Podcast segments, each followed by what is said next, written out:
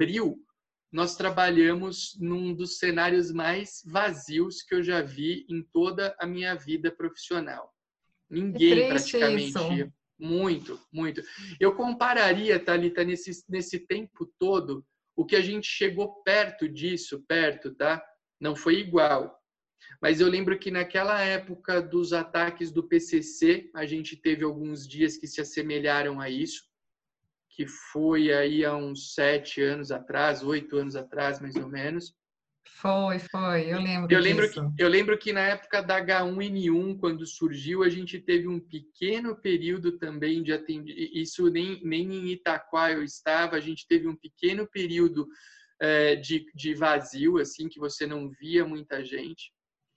A gente teve mais recentemente aquela época das manifestações, que começou com a história do bilhete de ônibus lá, é, aquela, quando o povo foi para a rua ali. Ali a gente viu alguns dias também análogos, mas sempre por janelas curtas, né?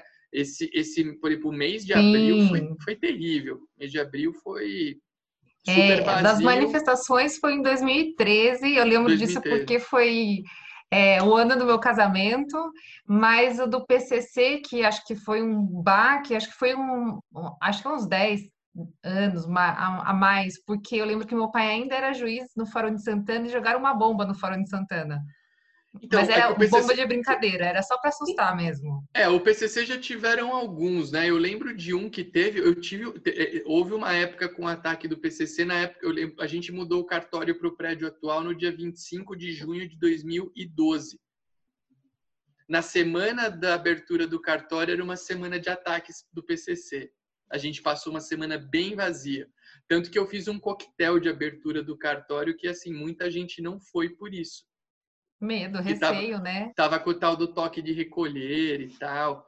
E, e em relação aos procedimentos internos do cartório, Arthur, como é que você fez para readequar para essa nova forma de atendimento?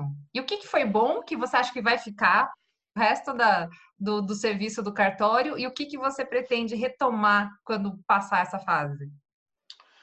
Bom, é, a gente quando nós retornamos lá no dia 13, fisicamente a gente fez uma série de adequações. Então a gente tem hoje um, um, um espaçamento muito maior, tem muito menos lugar para sentar e um espaçamento muito maior entre assentos. Por quê?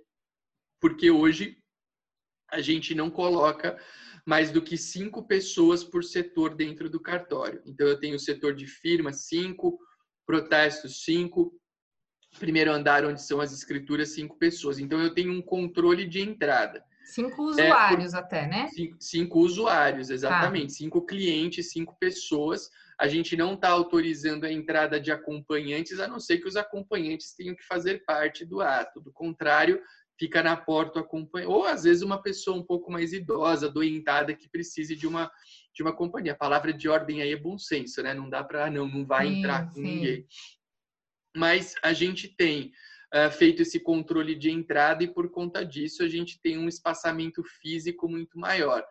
Uh, nós colocamos aquelas placas de acrílico que separam, porque todos os meus balcões de atendimento eles estavam, você tinha contato cara com cara, né? Não tinha um espaçamento. Então todos hoje estão com aquelas placas de acrílico que é, é, é, separam o público da equipe isso a gente colocou no cartório inteiro.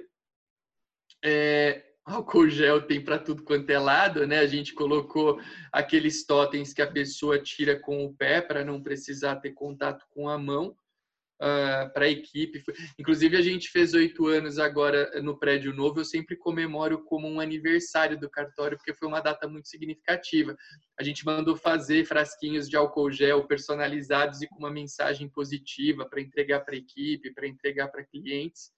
É, é uma data que a gente sempre faz alguma coisinha e fizemos também. Vai ser álcool gel, vai ser lembrancinha de aniversário agora. Ah, vai ser lembrança de tudo, menina. Eu já vi. Lembrança de casamento, lembrança de batizado. Tudo. As máscaras, né, que a gente distribuiu para a equipe inteira, é, é, essas medidas de, de, de, cunho físico. A gente fechou alguns ambientes do cartório que eram ambientes de convivência mais coletiva. Eu só não fechei o refeitório porque não tem restaurante, então não dá, né, para a gente. A gente só criou regras de convivência lá dentro bastante. Uh, uh, é, limitadoras, vamos assim dizer, a gente às vezes tem que lembrar as pessoas disso, né? Porque as pessoas vão se esquecendo, né? Parece que está tudo bem e tal. Então, assim, é, fisicamente a gente tomou essas medidas. O atendimento em si não mudou, porque eu acho que hoje o que a gente tem é mais cautela, é mais higiene, é mais zelo com determinadas coisas.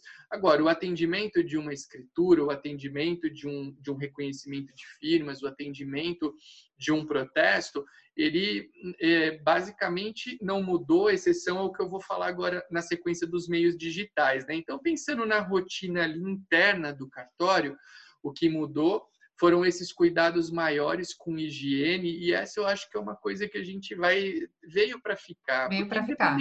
Veio para ficar.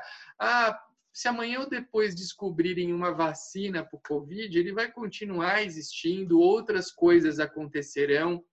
O Covid não é o primeiro vírus e provavelmente não será o último.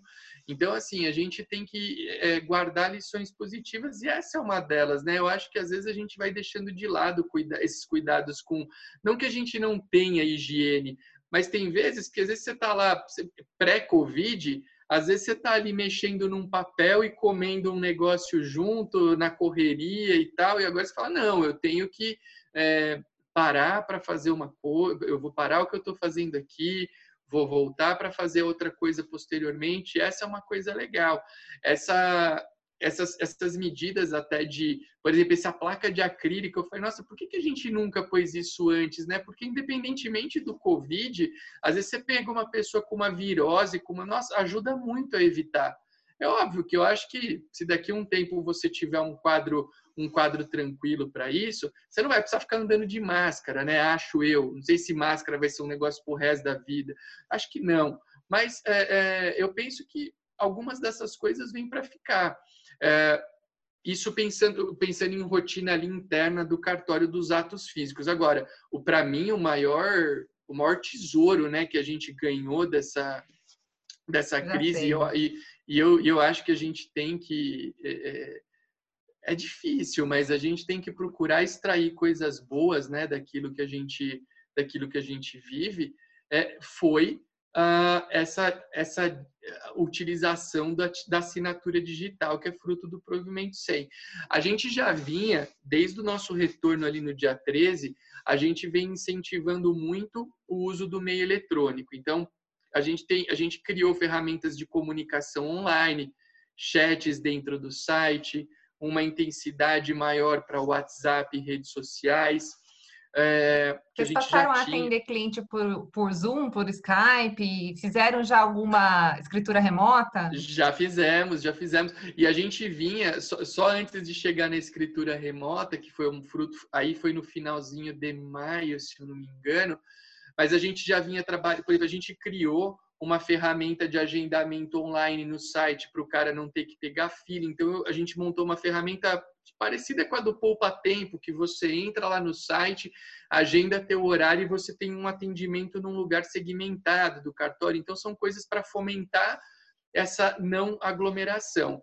E aí o provimento 100, que para mim é a cereja do bolo, que é uma demanda que já existia há uma longa, longa data a gente enfrentava uma resistência muito grande por parte do Tribunal de Justiça e por parte do CNJ em liberar essa assinatura, e agora veio para ficar. Nós já fizemos. Graças ao bom Deus, né? Graças a Deus, eu acho que as pessoas querem isso. O e-notariado é maravilhoso. Eu, nossa, todo, todas as homenagens ao Colégio Notarial, a quem está lá, a quem precedeu, né? O, a Gisele, que é nossa atual presidente, mas o Paulo Geiger, que a precedeu ali na presidência, nossa, o Paulo também fez um trabalho maravilhoso. Teve e... uma visão espetacular, Não, né? O, o Paulo, aliás, né, Talita, eu para mim, eu quando eu quando eu o, o, o Paulo para mim é o tabelião mais visionário que eu eh, já tive contato, e eu tenho uma admiração muito grande por ele. O Paulo, eu me lembro que quando eu comecei a trabalhar em Campos do Jordão, eu via as coisas que o Paulo fazia, eu falava até assim, nossa, que cara louco, no bom sentido, né? Como que ele pensa isso, né? E eu hoje eu tive o prazer de ter um contato maior com ele, a gente conversa é, vez ou outra aí profissionalmente, e eu acho ele um cara extremamente, nossa, extremamente inteligente, faz muito. a conexão dos do connecting the muito. dots muito rápido. Não, você Paulo, tá com ele, você aprende, é incrível. Eu acho que a palavra, a palavra do a palavra para mim que mais é, eu acho o Paulo um visionário. Eu, eu olho para as coisas dele com, com muita admiração. Eu, eu me espelho muito no Paulo. Assim, eu acho que ele é um cara que a conduta dele me, me inspirou e me inspira muito. É, cara, para mim, nota mil. Enfim, mas o, o, o assim como as pessoas que estão lá no colégio hoje, a Gisele, a gente fez cursinho junto, é uma pessoa super batalhadora, faz um trabalho belíssimo também. São pessoas que, que a gente se orgulha de ter como colegas aí, como amigos. São pessoas agora, que inspiram, né? Assim como você. Inspiram, que bom. Inspiram. Bondade sua. Agora, agora do, essa, essa questão do, do enotariado maravilhoso. É, é um, uma grande coisa que, que, que aconteceu para a atividade notarial.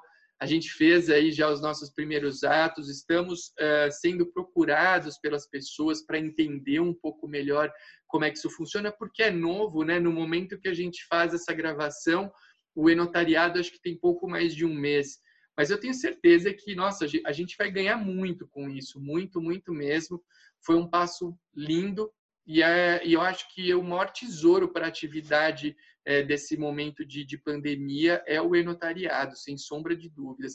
E, e eu acho que também eu colocaria ao lado do enotariado aí um, uma coisa um pouco mais humana. Eu acho que as pessoas tendem a ser um pouco, espero eu, que sejam um pouco mais tolerantes com umas com as outras, né? E eu acho que essa é uma outra lição, esse cuidado consigo, esse cuidado com a família, coisas que estavam tão deixadas de lado, eu acho que agora elas voltarão a estar na moda. E graças é, a Deus eu também. acho super. Porque... É, esse, a pandemia veio, uh, além de acelerar diversos processos, veio deixar é, em evidência outros, né? E essa questão da família, de, de, tratar o ser humano, valorizar o ser humano, é uma coisa que é, a pandemia trouxe também. É, logo no começo, né, quando a escola fechou e a gente que tem filho pequeno, a gente sabe da dificuldade que é, porque o filho pequeno ele não é autônomo, ele não faz as coisas sozinhos, ele precisa de ajuda. É, eu falei assim, gente, é uma, uma mensagem de Deus falando, olha, toma que o filho é seu, é você que tem que cuidar.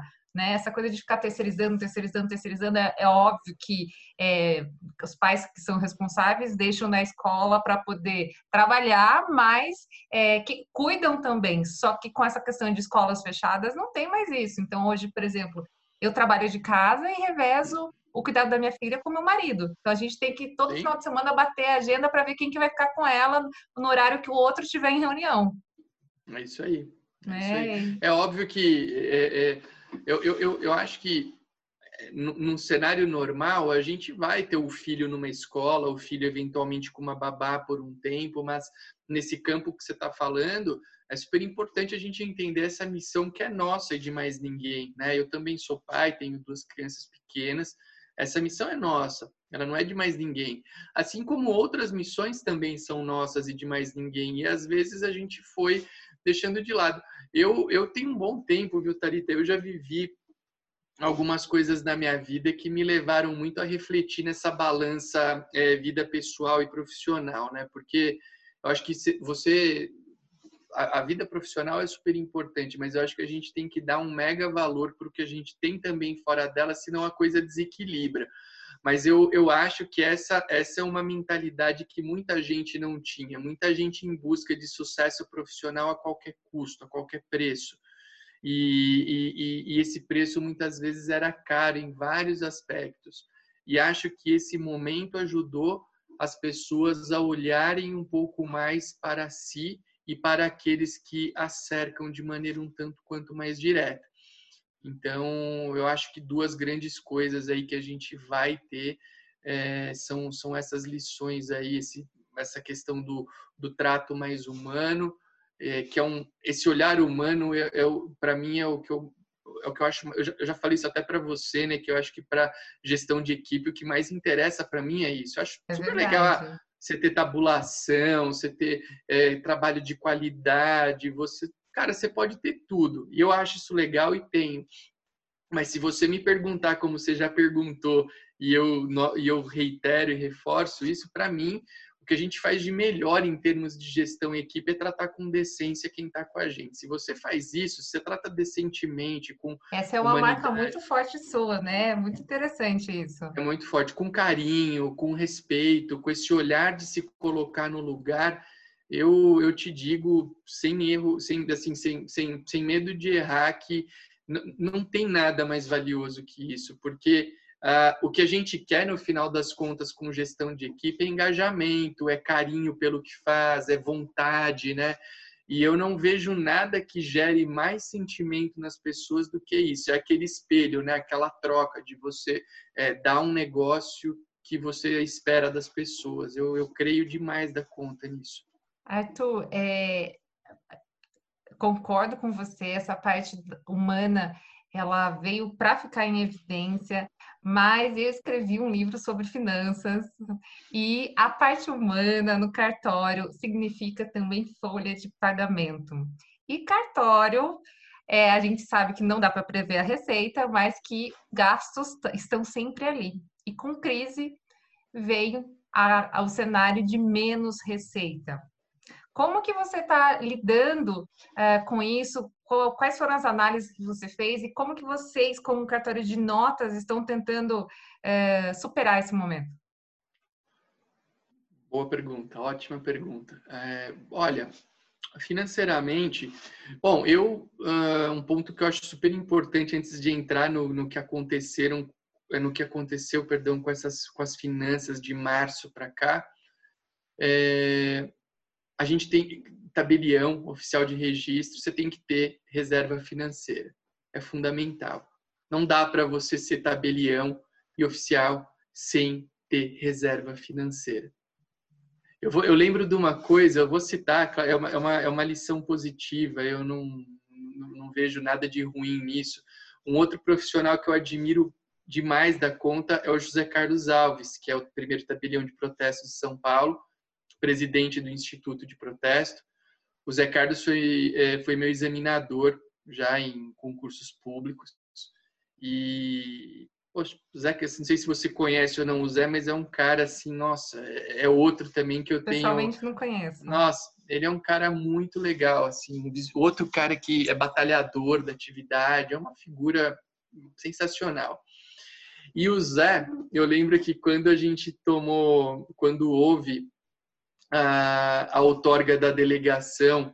Na verdade, não é, foi na sessão de escolha, acho que não foi na sessão de escolha, perdão, do, do sétimo do sétimo concurso, que foi o concurso que eu vim para Itaquá. O Zé estava lá, ele, o Zé é uma pessoa que sempre esteve envolvida em atividades é, associativas.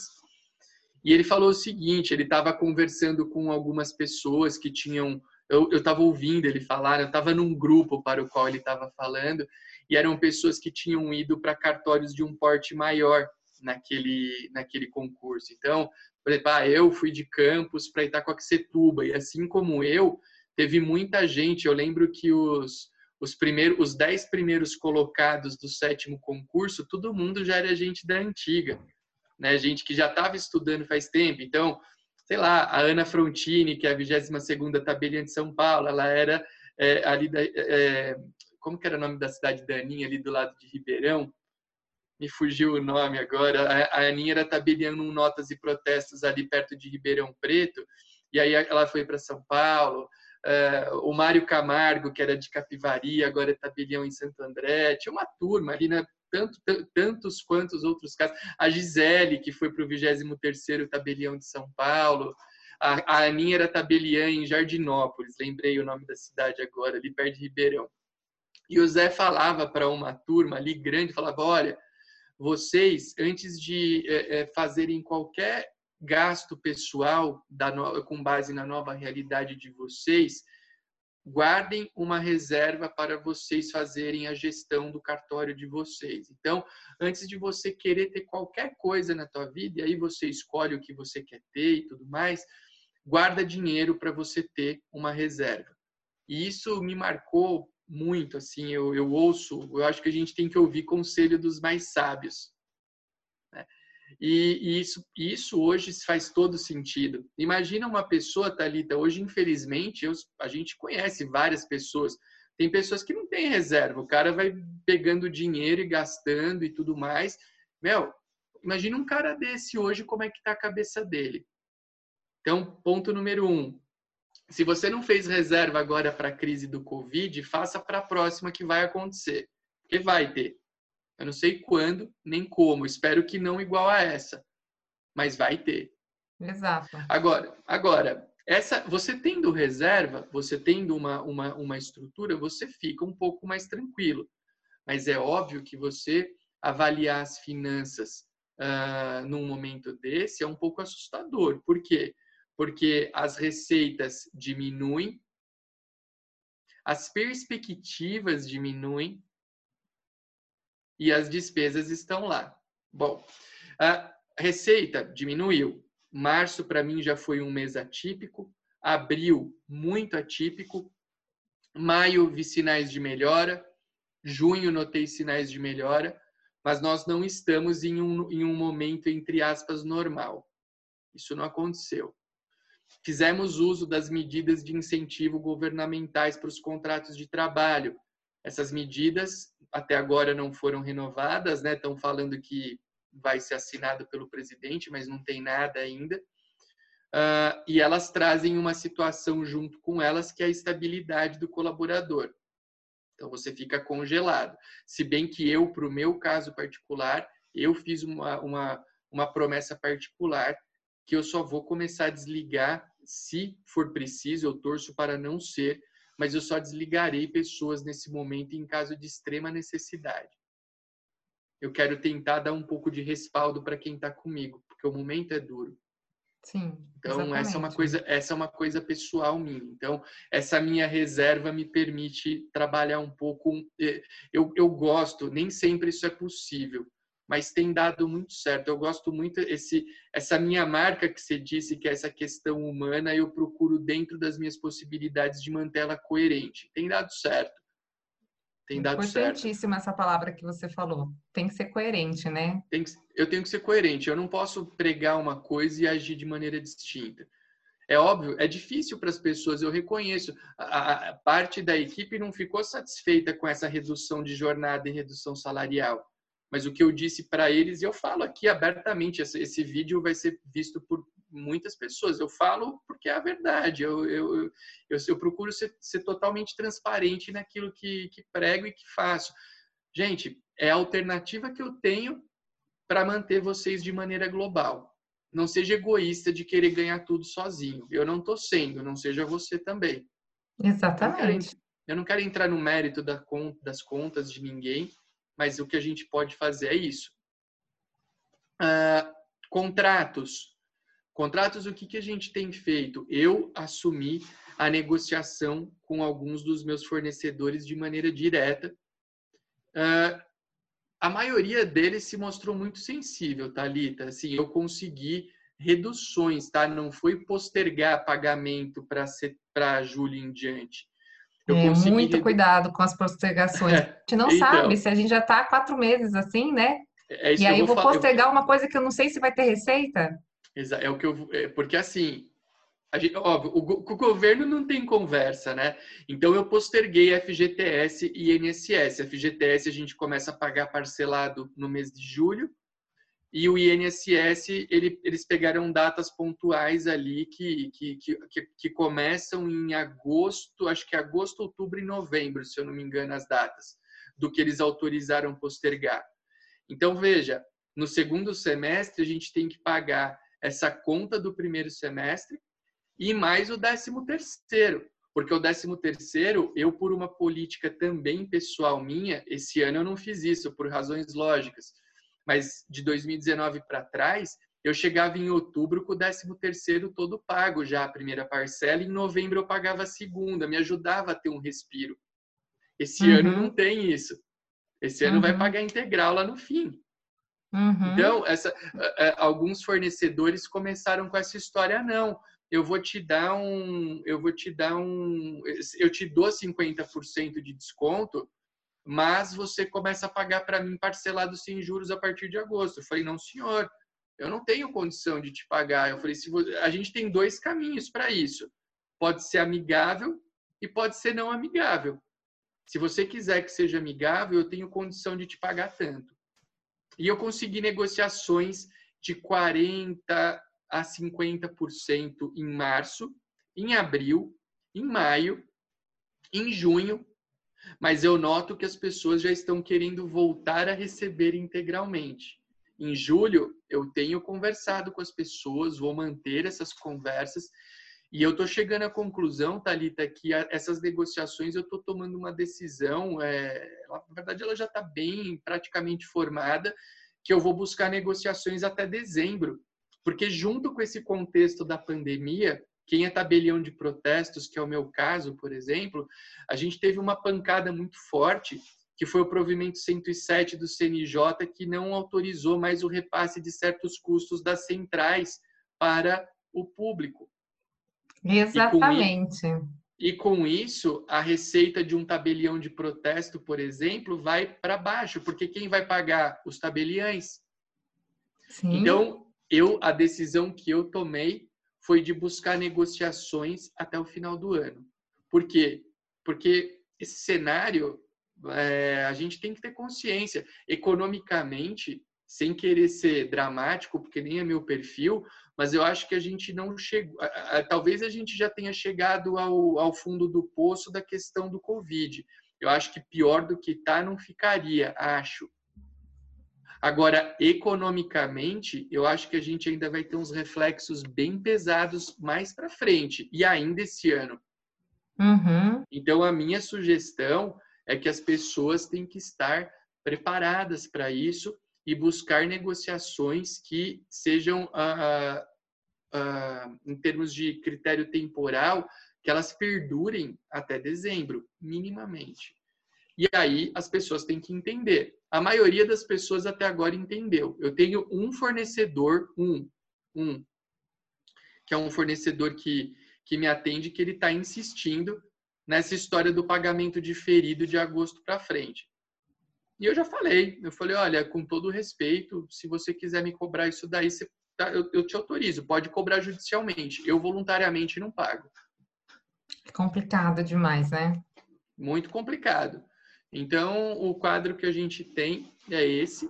Acho e, que o pior, o, o, pior cenário da crise é a, in, a incerteza da data, né? Da data Exatamente. de quando isso tudo vai terminar.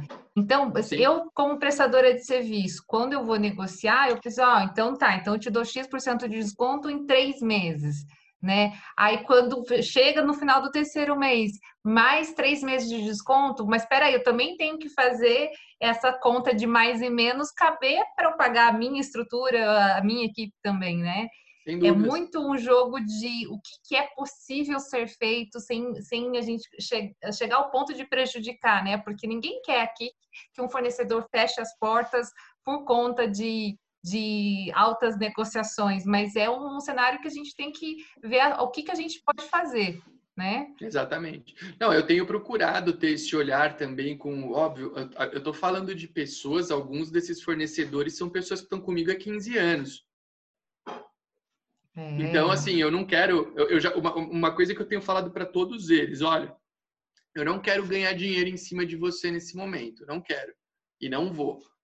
Eu não estou te pressionando contra a parede para, ah, não, é, é para eu ter mais ganho. Só que a gente precisa todo mundo entender que é um contexto de adaptação. E Exatamente. Você tem, que, você tem que se adaptar comigo. Exatamente. Eu estou me adaptando, você vai ter que se adaptar comigo.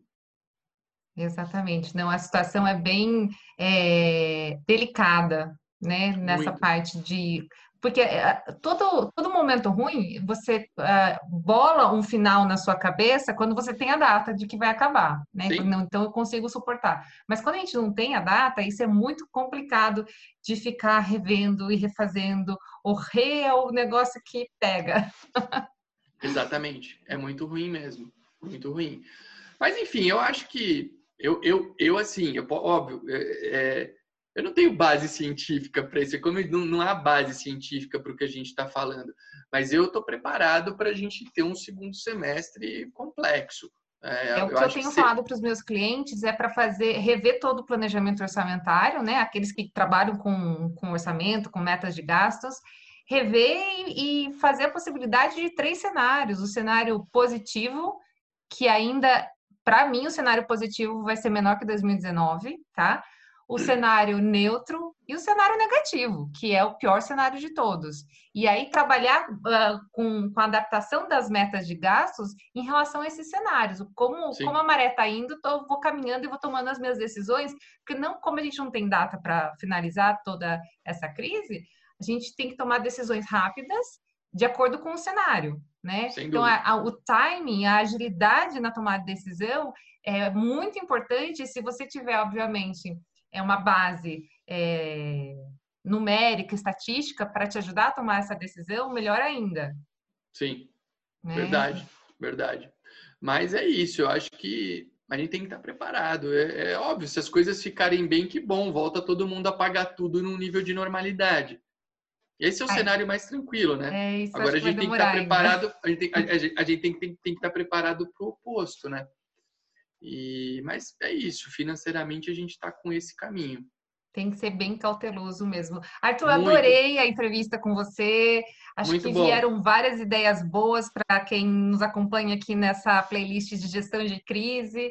E para a gente finalizar, é... primeiro queria agradecer o seu tempo e segundo queria saber se você pode deixar uma mensagem para os titulares e gestores de cartórios. Posso, posso sim. Bom, eu que agradeço, Thalita. Eu sempre a gente demorou um pouquinho para conseguir ter essa conversa, mas que bom que ela aconteceu. É, eu, respeito muito seu trabalho, sua pessoa, a gente está aí trabalhando e trocando ideias a longa data, né? Até a Thalita escreveu um livro, um artigo para o livro Direito Notarial e Registral em Artigos, volume 4, que está por ser lançado quarto volume dessa coleção que eu me dedico. Foi, aí, verdade. Eu reli esses dias é. o artigo, eu falei, gente, eu estava inspirada, gostei desse artigo. o artigo está maravilhoso. E então, um prazer enorme, muita gratidão aí pela oportunidade de falar com o teu público. Uh, para as pessoas que, que estão nos acompanhando, para os titulares, eu, eu gosto eu quero deixar uma mensagem é, de otimismo, no sentido de que Uh, sabemos que o momento em que, eh, que vivemos atualmente é um momento duro, é um momento complexo, uh, mas eu acredito muito que trabalhando, que, que nos esforçando, trabalhando, que buscando o melhor pelas, eh, pelas pessoas, aí a gente consegue superar boa parte dos problemas que a gente vive aí nas nossas vidas. Uh, eu quero deixar uma mensagem para que todos se adaptem a essa nova realidade que nós citamos, tanto uh, para quem não dá uma atenção tão importante para esse lado humano para que dê, eu acredito que é uma maneira, é, é, é, a mais barata maneira de gerir com excelência uma equipe, não tem maneira mais barata que essa. As pessoas falam que, é óbvio, o, o atendimento com excelência demanda investimento, mas esse, esse ponto, para mim, que é o mais relevante, ele não custa nada Basta você doar o seu tempo, a sua energia aí para as pessoas que estão ao teu lado, com carinho, com amor, com, com, com, com uma vontade real de, de falar e ouvir aquela pessoa. E também é, que as pessoas entendam o quão importante é a adaptação dos cartórios a esse tempo moderno, a, esse, a essa era do digital. Porque não adianta nada, Thalita, a gente ter a autorização para fazer e ainda ter alguns colegas, e eu ouço, eu, eu tenho muitos alunos meus que são advogados, falam, poxa, você falou para mim que agora pode assinar a escritura digital, mas eu fui lá no cartório e o cara falou para mim que ele não faz. Gente, a gente tem que se esforçar muito, é uma questão de sobrevivência essa adequação à era digital. Então, se esforce para isso acontecer. Se você tiver que estudar um pouquinho, fazer cursos para entender um pouco mais essa mecânica do digital, faça. Eu fiz isso. Eu não me considero um expert em meios eletrônicos, mas hoje é uma questão de adaptação. Ou você faz, ou você está para trás. Então, por favor, adequem-se a esses tempos modernos, a esses tempos de provimento sem, porque é, eu acredito que boa parte das coisas que a gente vai ter de evolução profissional, elas estão enraizadas nesse momento e nesse fato que está acontecendo. E pensamento positivo sempre. Cuidem-se, pensem positivo e continuem trabalhando aí, que certamente logo a gente passará por esse momento aí de, de tanta dificuldade. É isso aí. Muito obrigada, Arthur. Valeu, Thalita. Até mais. Obrigado. Boa semana. Bom trabalho para você. Tchau, tchau. Pra nós. Tchau. Valeu.